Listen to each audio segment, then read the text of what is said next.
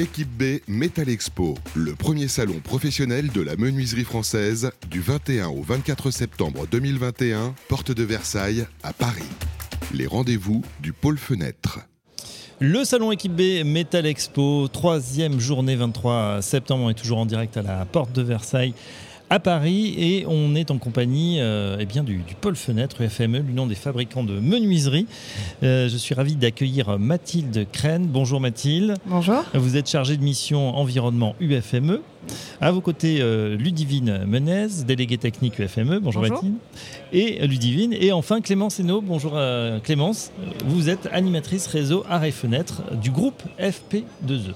Exactement, bonjour. Voilà, on va parler avec vous, euh, mesdames, euh, mesdemoiselles, euh, de la filière Fenêtre qui est engagée pour la valorisation des menuiseries en fin de vie.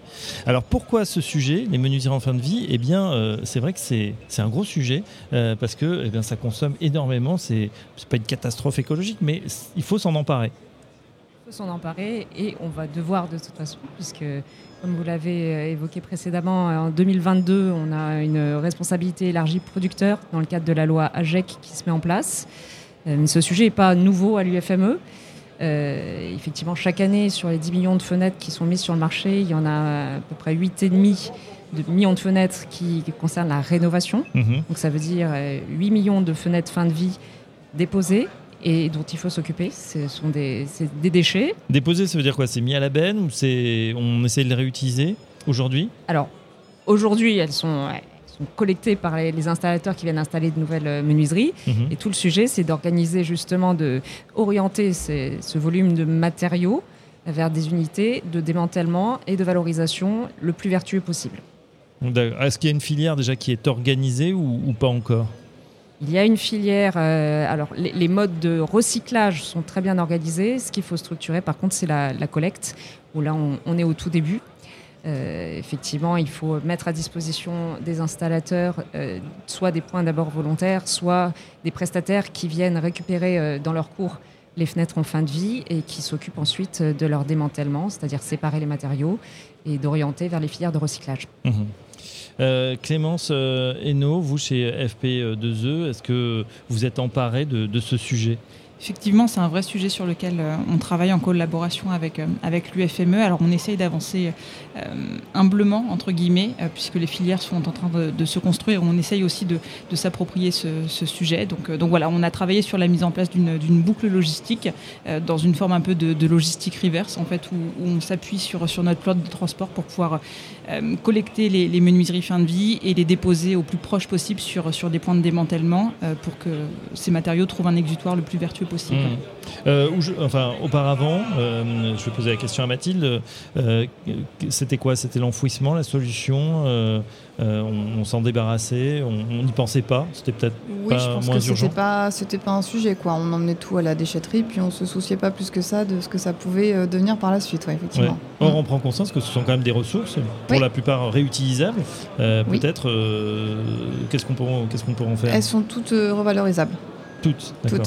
la difficulté, c'est de, de les démanteler correctement pour réussir à bien séparer chaque matière. Ah oui, ça c'est pas évident. C'est ça qui est compliqué. Et d'ailleurs, euh, je crois que maintenant on commence à y penser, même avant, euh, avant la pause finalement, de se dire mais tiens, un jour, euh, il faut pouvoir imaginer une économie un peu circulaire, c'est-à-dire que ça va servir, ça va resservir, ça peut être réutilisé. Est-ce qu'il y a cette, cette démarche chez les, chez les fabricants de commencer à penser à ça? Oui, tout à fait. Ça démarre dès, dès la fabrication maintenant pour la plupart des fabricants. D'accord, bon, c'est plutôt une bonne nouvelle. Euh, vous vouliez ajouter euh, euh, justement quelque chose par rapport à cette, économie circulaire, cette prise de conscience On a l'impression que ça s'est accéléré ces derniers temps. Alors, ça s'accélère effectivement. À l'UFME, ça fait des années effectivement qu'on a abordé le sujet. le premier constat, il y a une petite dizaine d'années, c'est que les menuisiers, comme le dit Mathilde, déposaient à des, prestataires de, déchets sans se soucier du devenir. il y a un peu plus de deux ans, euh, on a mis en place une, charte, un engagement volontaire qui est ouvert à tous les acteurs de la filière, donc pas seulement les fabricants, mais également leurs fournisseurs, et puis en aval les installateurs et les acteurs de la collecte et du démantèlement. Et euh, cette charte engage donc ceux qui la signent, euh, d'une part, à porter les, bonnes pratiques pour la collecte. On préconise une collecte intègre Mhm. parce que le vitrage, qui est le point commun, toutes les fenêtres, euh, peut être re- valorisé et recyclé en verre plat pour le vitrage, à condition qu'au niveau de la collecte, il ne soit pas euh, cassé et mélangé à, à d'autres euh, contaminants. Ah, D'accord, oui, évidemment. Donc euh, ça veut dire aussi un certain soin pour les transports, euh, pour l'organisation de la filière, voilà, pour le, finalement la, la conservation en bon état. Il ne faut pas euh, tout balancer dans la benne, euh, et, et sinon on ne pourra rien en faire. Oui, effectivement, on, on veille à, hum, au, au moment de- du, du retour de pause, effectivement, nos, euh, nos installateurs veillent à, à conserver le, le vitrage intègre. Ça, c'est très important, effectivement, pour que ça puisse avoir euh, une valorisation la plus vertueuse possible et qu'on rentre dans un schéma d'économie circulaire. Donc, il y a des bonnes pratiques, effectivement, Mm. à mettre en place. Euh, c'est des bonnes pratiques qui peuvent effrayer du premier, de, premier, enfin, ouais, en première vue. Et, et pour autant, on se rend compte, quand on, quand on le déploie, euh, que, que ce recyclage et que cette valo- valorisation, elle est vraiment vertueuse en tout point. C'est vertueux d'un point de vue écologique, bien sûr. C'est aussi vertueux d'un point de vue logistique, parce qu'on se rend compte que, que c'est aussi un gain de temps pour, pour les équipes. Euh, et, puis, et puis après, c'est aussi vertueux d'un point de vue économique. Et ça, c'est aussi un, un vecteur qui, est- qui est important, parce qu'on on à, ne pas opposer l'économie circulaire à l'aspect économique. Oui. En tout cas, ça accélère. On voit des initiatives euh, qui sont prises aussi euh, du côté du booster du réemploi. Je sais pas si vous connaissez cette initiative, effectivement, où on, va stocker comme ça euh, les matériaux qui pourraient être réutilisés. On, on sent que voilà, on est, on est à l'aube d'un mouvement. Quels sont les enjeux justement pour les, pour les fabricants? Euh, Ludivine, les, les enjeux, c'est quoi? C'est ah, Je veux pas parler de greenwashing parce que ce serait pas gentil. Euh, c'est peut-être qu'il y en a qui se disent bon, ok, je vais reverdir mon image de marque, mais ça va bien au-delà. Alors c'est c'est très quantitatif et, et plus que qualitatif. Le, le bilan environnemental d'un produit de construction, il se base sur une analyse de cycle de vie. Donc on prend en compte euh, depuis l'extraction des matières premières à la phase de fabrication qui en général est la plus impactante, la phase de mise en œuvre, la vie en œuvre du Mhm. produit dans le bâtiment qui pour nous euh, va durer quelques dizaines d'années, on dit 30 ans pour une fenêtre. Et évidemment euh, la fin de vie et ce qu'on va en faire et, et les impacts évités et puis ce qu'on va réinjecter au début. Et quand on parle d'économie circulaire, vous parliez de réemploi, réutilisation, c'est reprendre le produit et le remettre à- au même usage. Ça, c'est difficile pour une fenêtre Oui. qui est prouvée. On peut réemployer, réutiliser à d'autres applications, pourquoi pas. Mais on a la matière qui est extrêmement noble. Et euh, le- la particularité de la fenêtre, tout ce qui est produit verrier, c'est qu'on ne peut remettre dans un four verrier de verre plat que du verre plat en termes de matière euh, fin de vie recyclée. D'accord. Autant la bouteille, la fibre de verre, d'autres applications verrières peuvent euh, absorber de la matière euh, recyclée issue d'autres filières, comme la nôtre. Mais nous, c'est pas possible. Oui. Parce qu'on demande à, à un vitrage euh, d'être transparent, euh, d'être euh, étanche, On d'être. ne peut pas le mélanger avec de- des bouteilles. euh, on ne peut absolument pas mettre de, courante. de, de verre de bouteille, ni de verre de laine de verre, ni de, verre de toute autre application verrière dans un four de verre plat. Pareil pour la matière PVC. Quand vous voyez des, des fenêtres en PVC, c'est de la matière certifiée qui est éprouvée, durable, qui garantit à la fenêtre ses performances thermiques, acoustiques dans le temps, durabilité. Et, et donc, euh, on ne peut remettre dans une filière euh, de profilé PVC que de la matière PVC euh, recyclée issue de la même filière. En revanche, bonne nouvelle, si on arrive à, à remplir ce challenge, c'est recyclable à quoi? 98% on prendrait, si Tout on à fait. à avoir son verre. C'est euh, exactement ça. Le verre, il est recyclable à l'infini. Le PVC, on dit 7 cycles à peu près. Donc, vous faites 7 fois 30 ans, on va quand même assez loin. C'est pas mal. On a de quoi voir. Euh, le métal est évidemment recyclable, euh, évidemment. Alors, le métal a une telle valeur que souvent, malheureusement, aujourd'hui, il n'arrive pas jusqu'aux filières de recyclage parce que d'autres le captent avant. C'est un peu pareil que pour le verre. Oui. Et c'est à nous de veiller au grain, entre guillemets, et de faire en sorte qu'il y ait une réelle traçabilité euh, de, des matières co- collectées Par qui les capter Ça m'intéresse? Qui, qui va. par n'importe quelle autre industrie qui peut absorber cette ah, matière en noble. besoin, oui. En plus, en, en ce moment, on parle beaucoup de tension, effectivement. Exactement, sur, euh, de pénurie de matières premières. Donc euh, c'est peut-être aussi pour ça que ça, ça s'accélère. Mm. Euh, et donc tout le, le propos de la charte d'engagement volontaire, qui aujourd'hui est associée à une marque, Fervam, Alors justement, on va en parler. Les actions mises en place par l'UFME. Euh, voilà, le- bon, ça fait longtemps que vous œuvrez euh, dans ce sens, mais là, vous avez euh, décidé de- d'accélérer, même de recruter à l'UFME pour vous occuper spécifiquement de, de ça. Exactement, donc Mathilde nous a rejoint et- il y a un an, ainsi qu'une autre personne, Laurent Suette. Et Mathilde vous a expliqué justement comment, comment tout cela est organisé sur le terrain. Oui, donc moi quand je suis arrivée, effectivement, cette charte, elle était déjà mise en place. Ça doit faire à peu près deux ans qu'elle y est. donc moi, ma mission, c'est de d'identifier les acteurs sur le territoire en fait qui, participent à cette filière recyclage et puis de leur faire signer cette charte-là pour vraiment créer tout un réseau, tout un maillage du territoire français euh, en passant euh, du fabricant par l'extrudeur, par euh, le recycleur de, de, matière, le centre de démantèlement, pour effectivement qu'il y ait la, valorisation la plus vertueuse possible des fenêtres en fin de vie. Voilà, donc il y a une charte et une marque associée, hein, c'est bien ça.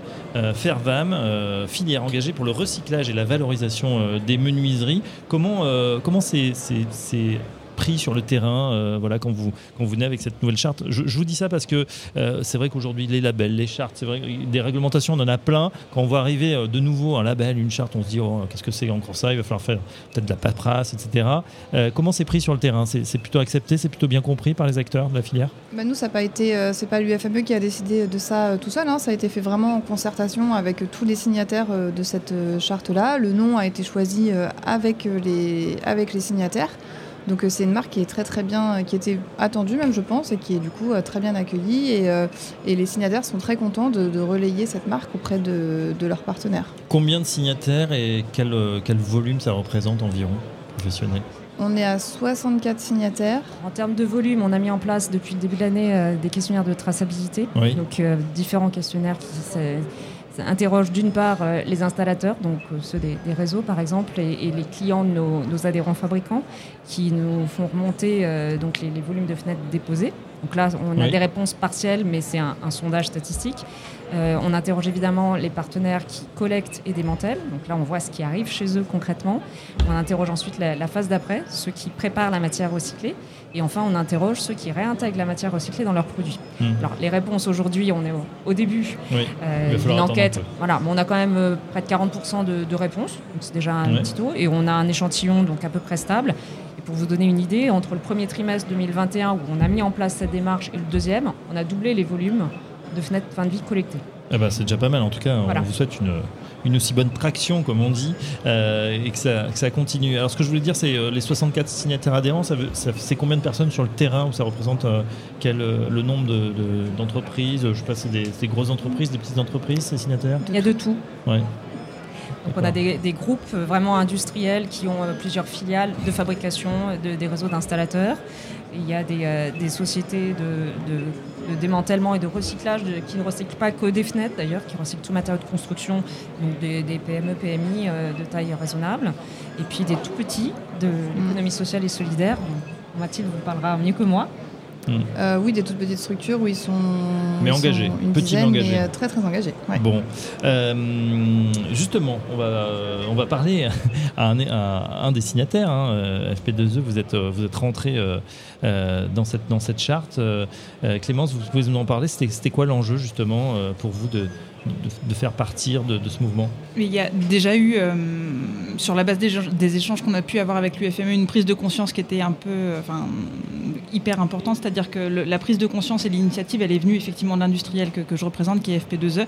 c'est-à-dire qu'en lien avec ce que disait tout à l'heure Mathilde, il y avait vraiment une méconnaissance et une mésinformation sur la finalité effectivement des déchets qu'on pouvait générer chaque jour sur, mhm. sur nos, nos chantiers. Et une fois effectivement cette information prise, on s'est dit qu'on ne pouvait pas laisser euh, les choses comme, telles et ça nous a paru important effectivement de, s'engager. Euh, donc, là aujourd'hui il y a eu un gros travail d'identification et de compréhension des filières en place en lien avec l'UFME une nouvelle fois. Donc ça c'est un vrai travail euh, et une vraie inertie entre guillemets. Et une fois qu'on a compris et une fois qu'on a appréhendé effectivement le, les, filières qui, sont en train de se structurer, on a nous en parallèle interrogé notre, réseau de distributeurs, donc le réseau Arrêt Fenêtre qui est notre premier réseau de distribution aujourd'hui. On a essayé effectivement d'interroger nos, clients qui sont euh, installateurs et distributeurs de, nos produits pour, euh, pour comprendre euh, et pour appréhender en fait leurs besoins vis-à-vis de, la gestion de ces déchets comprendre aussi les contraintes qu'ils pouvaient rencontrer sur, sur le terrain pour pouvoir leur proposer un schéma logistique le plus adapté possible mhm. et le plus efficace possible. Oui, parce que quand on vient avec cette initiative, bah, on, en comprend très intuitivement, très facilement la, finalité pour tous ceux qui ont des enfants, par exemple, on sait qu'ils sont très en pointe sur ces sujets. pour autant, ça peut être aussi une contrainte pour un, pour un groupe qui a l'habitude de faire différemment. On peut se dire, bon, après tout, c'est pas mon sujet. Comment ça a été pris? Parce que j'imagine que c'est sûrement votre président ou les autres instances de la, de la, structure, du groupe à ce moment-là qui se décident de faire un pas en avant. Bien sûr. Alors ça a pu être perçu effectivement au premier regard par nos clients, notamment par, par une contrainte, une lourdeur supplémentaire et une gestion supplémentaire dans leur, dans leur quotidien. Et, ce qui est hyper intéressant, justement, c'est de, transformer cette contrainte en réelle opportunité. Moi, je suis convaincu du fait que, que le recyclage et que l'économie circulaire représentent aujourd'hui euh, de réelles opportunités pour, pour nous en tant que metteurs sur le marché, en tant que distributeurs. Euh, et voilà, comme je vous le disais tout à l'heure, ça, ça, a un vrai impact positif. C'est vertueux en tout point, à notre sens. On arrive de plus en plus à avoir du, du recul sur la base de, nos premiers clients qui, qui, se sont impliqués sur, sur le sujet. C'est vertueux écologiquement, ça c'est indéniable. On arrive aussi euh, à faire diminuer de, de, fait la, facture et les coûts qui sont liés à la gestion de, ces déchets. Quand on s'implique dans une filière de recyclage, on se rend compte que mm. ça a aussi un impact réel et positif sur, sur le coût de la facture. C'est à peu près 20% d'économie sur la base de ce qu'on a pu euh, ah mesurer. Euh, donc, donc voilà, on avance en se disant qu'il ne faut surtout pas opposer écologie et, intérêt économique parce que parce que c'est une erreur. Voilà, parce qu'intuitivement, c'est vrai qu'on se dit tiens, il y aura peut-être un surcoût sur ces matériaux à récupérer, etc. C'est plus facile. je vous le dis parce que c'est dans le cas dans notre secteur. On sait très bien, par exemple, sur l'alimentation, il est plus facile, malheureusement, pour les gros distributeurs de jeter plutôt que d'organiser une filiale logistique de, recyclage. En plus, c'est des dates courtes. Là, la fenêtre, bon, euh, elle peut rester un mois dehors, c'est pas très grave. Mais au niveau du coût, justement, ça n'occasionne pas de surcoût, ou du moins c'est rattrapé euh, en fait, il y a une valorisation matière qui, euh, qui se fait en fait parce que parce qu'on considère les menuiseries qu'on dépose comme des déchets. En réalité, ce sont avant tout des, matières hein, euh, qui ont vocation et finalité à, à devenir des matières premières secondaires, mhm. donc euh, sur, sur une seconde vie. Mais ça veut dire qu'elles sont rachetées elles, peuvent être rachetées selon la typologie du matériau, effectivement. Typiquement, le PVC a une valeur sur le marché, l'aluminium a une valeur qui est d'autant plus importante, effectivement, et, cette matière, elle est, elle est rachetée. Ouais, et comme vous le disiez, effectivement, comme il y a des tensions en ce moment sur certaines matières, eh ben, elles ont tendance à se valoriser d'autant plus. Au balbutiement et on n'a pas aujourd'hui assez de matière recyclée pour alimenter euh, en mmh. continu la, fabrication de menuiseries, mais on voit des taux de matière euh, recyclée dans les menuiseries euh, croître et c'est évidemment la tendance. Le, résultat aussi, c'est qu'on a un bilan environnemental beaucoup plus faible parce que fondre de la matière qui a déjà été transformée, quand vous refondez du verre, vous consommez infiniment moins d'énergie, donc de carbone.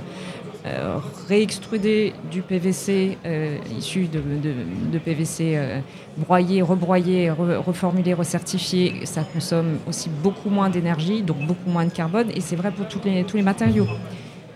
Tout à fait. Est-ce qu'il y a d'autres des freins Qu'est-ce qu'on vous dit sur ceux qui sont un peu réticents? Alors il y a, hum, des peurs, je pense, et des croyances. Hum, ce, qui est, très intéressant pour nous, c'est que, comme je vous le disais, il y a une vraie inertie au déploiement et on avance vraiment pas à pas et assez humblement parce qu'on a conscience effectivement du, chemin qui nous reste encore à parcourir. Euh, mais pour autant, euh, on, le voit et on le perçoit, nos, clients sont beaucoup plus, sensibles aujourd'hui qu'ils ne l'étaient encore euh, il y a un an parce qu'une nouvelle fois, il y avait une méconnaissance du sujet il y a un an. Donc, aujourd'hui, voilà, on, avance et, on est relativement positif sur l'engagement des, distributeurs et de nos clients. Oui. Euh, justement, est-ce qu'il y a une accélération avec euh, cette crise sanitaire, une prise de conscience qui a été euh, faite par les acteurs? Alors peut-être qu'effectivement, ils ont pris du recul et aujourd'hui, ils se sentent tous concernés. Et puis, euh, je ne sais pas si c'est la crise sanitaire ou, tout simplement les premiers résultats qu'on met en avant. Et même si le réseau RFNet est très humble, c'est l'exemple qu'il donne aux, autres réseaux et aux, installateurs et fait envie. Donc hmm. aujourd'hui, il y a, d'autres euh, acteurs qui, qui se sont engagés dans la charte et qui font, le, qui font le job. Et nos partenaires, les premiers signataires, des partenaires de collecte et, démantèlement, euh, entendent augmenter leurs capacités et investissent aujourd'hui massivement pour euh, répondre aux attentes et, aux besoins du marché. Mathilde, est-ce que c'est une, une, initiative qui est isolée, voilà, avec euh, vos petits bras, vous avez fait ça, et bien sûr avec les, adhérents qui le veulent, ou est-ce que ce sont euh, des choses qui existent peut-être chez nos voisins européens à l'étranger euh, Est-ce qu'on s'est calqué sur une, méthode? Je crois pas. Non, il y a, d'autres initiatives à l'étranger. Nous, on est inscrit dans un, effectivement une démarche européenne pour le PVC. On est partenaire de EPA et Vinyl Plus, où de toute façon les, mmh. acteurs du PVC sont des acteurs européens. Et il y a une réelle volonté déjà de, rétablir les lettres de noblesse de ce matériau et prouver euh, à tout le monde qu'il est parfaitement recyclable et écologique et qu'on se donne les moyens de réincorporer de la matière recyclée. Il faut savoir que les premières fenêtres PVC, elles datent des années fin 70-80, donc on commence à peine à avoir les, des fenêtres en fin de vie. Mais dans les dix années à venir, ça va s'accélérer, bien sûr. Euh, après, pour les autres composants et notamment euh, le vitrage, je pense que la, France est précurseur parce que remettre du verre plat fin de vie dans du float comme ça, ça paraît simple. Mais si on ne se donne pas les moyens de prendre quelques précautions à la, à la base, c'est des bonnes pratiques qui, qui, tombent sous le sens et, et, quand vous en avez conscience, après, ça, s'intègre vite. Mais si dès le départ, euh, on se dit, bah, effectivement, on jette dans la benne et puis on verra mm. après, c'est pas comme ça que ça marche. Mais c'est intéressant ce que disait Clément, c'est-à-dire qu'il y a une accélération aussi de la prise de conscience. Aujourd'hui, on se dit, tiens, euh, on le voit d'une année à l'autre, même d'un trimestre à l'autre. Dès qu'on se met euh, dans cette idée, je pense qu'on peut plus faire machine arrière et qu'aujourd'hui, peut-être celui qui a pris euh, l'habitude d'utiliser la filière, on se dit qu'il mettra peut-être plus rien à la benne et qui va se dire mais en fait je, suis en train de jeter de la matière, je suis en train de, jeter de l'argent même. C'est ça. En fait je pense que c'est une méconnaissance euh, globale et collective en fait. Tant qu'on ne s'est pas posé la question de la finalité effectivement des déchets qu'on peut, qu'on peut générer chaque jour sur, sur nos chantiers, mhm. et eh ben, on continue d'avancer dans ce, dans ce sens et nous comme, comme, comme je vous le disais il y a eu un, vrai travail d'information, de sensibilisation. Ça fait un an maintenant qu'on sensibilise et qu'on informe nos clients sur, sur le sujet et effectivement on sent qu'il nous est une fois avoir pris le, point, il nous écoute avec euh, une oreille beaucoup plus avertie qu'il ne le faisait il y a encore un an, un an et demi de cela. Voilà, et c'est que le début, évidemment, un 64 aujourd'hui. Quels sont les objectifs? Il y en a un maximum? Non, on n'en a pas. Euh. C'est quoi, c'est quoi le mode de. Comme quand vous allez sur le terrain, là, il faut organiser quoi? Des, séminaires, des webinaires, prendre son bâton de pèlerin, leur en parler? C'est, de la pédagogie? Prendre son bâton de pèlerin. Et puis il y a aussi nos, signataires hein, qui, font aussi le travail de leur côté, qui, sensibilisent aussi également de leur côté. Donc euh, c'est un travail d'équipe. Tout le monde, euh, on sent que tout le monde embarque et, euh, et donc du coup on avance bien. Ludivine, pour conclure, on a, on a pu lire dernièrement des informations concernant un récent partenariat UFME. de quoi s'agit-il? Si vous parlez de Valobat? Oui, tout à fait. Effectivement, en 2022. Membre fondateur du futur éco-organisme. Alors, Valobat est un projet d'éco-organisme. La loi AGEC, euh, donc, qui entre en vigueur en 2022, impose euh, aux fabricants d'adhérer à un éco-organisme pour s'acquitter de leurs obligations réglementaires, mhm. donc qui consiste notamment à résorber les, déchets, les décharges sauvages, à participer justement à ce maillage territorial de, collecte et, et, à entrer dans une démarche d'économie circulaire. Donc pour cela, il y a des candidats euh, éco-organismes. Valobat en est un. Et Valobat rassemble donc tous les produits de construction du matériaux et construction du, bâtiment. C'est à ce titre que l'UFME a, trouvé cette, cette démarche particulièrement intéressante, puisque ça permet de mutualiser les moyens de collecte et de transport. Euh, et vous avez donc parmi les membres fondateurs trois organisations professionnelles, dont la nôtre. La raison pour laquelle on y est, nous, en tant que collectif et non pas en tant qu'entreprise individuelle, c'est que le monde de la menuiserie est très divers. On a chez nous des fabricants de toute taille. Euh, et les tout petits ne pouvaient pas se permettre de, s'impliquer et financièrement et en temps dans cette démarche. Euh, et ça nous faisait, ça, nous semblait naturel effectivement d'embarquer tous nos adhérents et ne pas laisser juste un ou deux y aller euh, isolément. Mm. Bah, c'est bien, c'est une, belle initiative là aussi. En tout cas, euh, on en sait un petit peu plus voilà, sur, euh, sur ce grand défi des, menuiseries en, fin de vie. On voit que la filière euh, s'organise. Vous êtes précurseur, bravo. Un grand merci à, vous trois. Merci Clémence Clémencino. Je rappelle que vous êtes animatrice du réseau Arrêt Fenêtre du groupe FP2E. Mathilde Crène, chargée de mission environnement UFME. Et Ludivine Menès, merci beaucoup. Délégué technique UFME. On arrive au terme de cette émission. Mais en tout cas, on vous dit à vous toutes, on prendra des nouvelles de cette initiative et on en reparlera très prochainement sur Bâti Radio. Équipe B Metal Expo, le premier salon professionnel de la menuiserie française du 21 au 24 septembre 2021, porte de Versailles à Paris. Les rendez-vous du pôle fenêtre.